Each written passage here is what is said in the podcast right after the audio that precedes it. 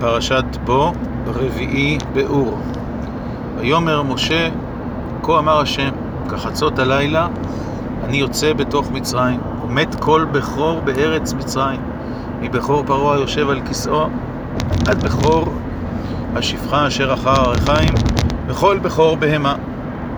ולכל בני ישראל לא יחרץ כלב לשונו למאיש ועד בהמה. כלומר, שאף שום דבר לא אה, יפגע בבני ישראל, אף כלב לא יחרץ לשונו, לא, לא יפתח את פיו כלפי בני ישראל, לא יקרה להם דבר.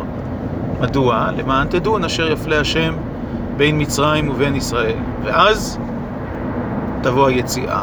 ואחרי כן יצא, ויצא מעם פרעה בחורי אף. ובאמת, כתוב אחר כך, בהמשך, ויהי בחצי הלילה, והשם היכה כל בכור בארץ מצרים מבכור פרעה יושב על כסאו, עד בכור השבי אשר בבית עבור וכל בכור בהמה, והייתה צעקה גדולה בכל ארץ מצרים וכולי.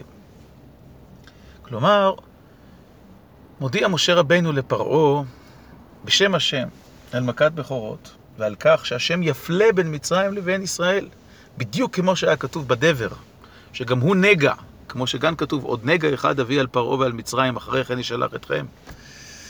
בדיוק כמו שהיה בערוב, השם מפלה בין מצרים לבין ישראל. ולא כתוב שום דבר על קורבן הפסח, על הנחת הדם, שימת הדם, נתינת הדם על המשקוף, על שתי המזוזות, ולא ראיתי את הדם ופסחתי עליכם, אלא פשוט. כמו שבדבר, כמו שבערוב לא היה צורך בזה, כמו שבמכות אחרות, גם כאן, במכת בכורות לא צריך את זה. השם יפלה בין מצרים ובין ישראל למען תדעון ש, שיש צדק בעולם, שיש אלוקים מושל ומנהיג את העולם, שיש אלוקים לישראל. ומיד אחר כך בא הציווי למשה ולאהרון לצוות את ישראל לעשות את קורבן הפסח, ולקחו את הדם ונתנו דם על המשקוף ועל שתי המזוזות, וראיתי את, הד... את הדם ופסחתי עליכם, והיה דם לכם לאות על הבתים אשר אתם שם, וראיתי את הדם ופסחתי עליכם וכולי.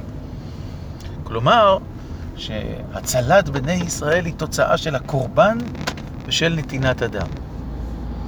איך אפשר ליישב את שני התיאורים האלה?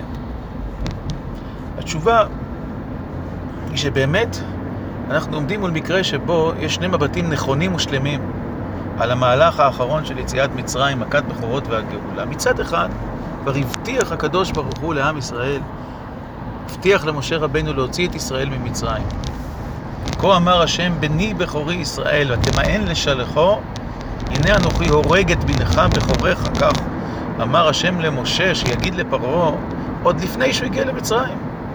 מכת בכורות כתובה מההתחלה, ובאמת מצד מידת הדין והצדק כך הדין נותן, שעם ישראל ייגאל, ושפרעה יענש, שהרי השם הצדיק ואני ועמי הרשעים, כמו שאמר פרעה, כמו שקרה במכות הקודמות. ובאמת בתיאור של יציאת מצרים מצד אחד, השם פועל בלי שום צורך של התערבות של ישראל. ויהי בחצי הלילה והשם היכה כל בכור, אני ולא מלאך, אני ולא שרף, אני ולא שליח. אבל יש גם צד אחר. קורבן הפסח לא נעשה בשביל הצדק.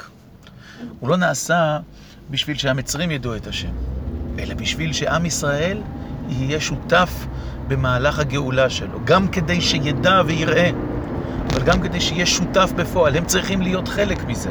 עד עכשיו הם היו פסיביים, צופים, הם הסתכלו. והצופה תמיד חלקו מועט, תמיד מעורבותו קטנה. עכשיו הם צריכים להפוך להיות שחקנים. תיקחו קורבן, תעשו אותו לעיני המצרים, תשימו את הדם, תקדשו את הבתים שלכם. וממילא תהפכו להיות חסויים בצל השם, אל תצאו מן הבית, כי שם תשרה שכינה, ושם תהיה לכם הגנה.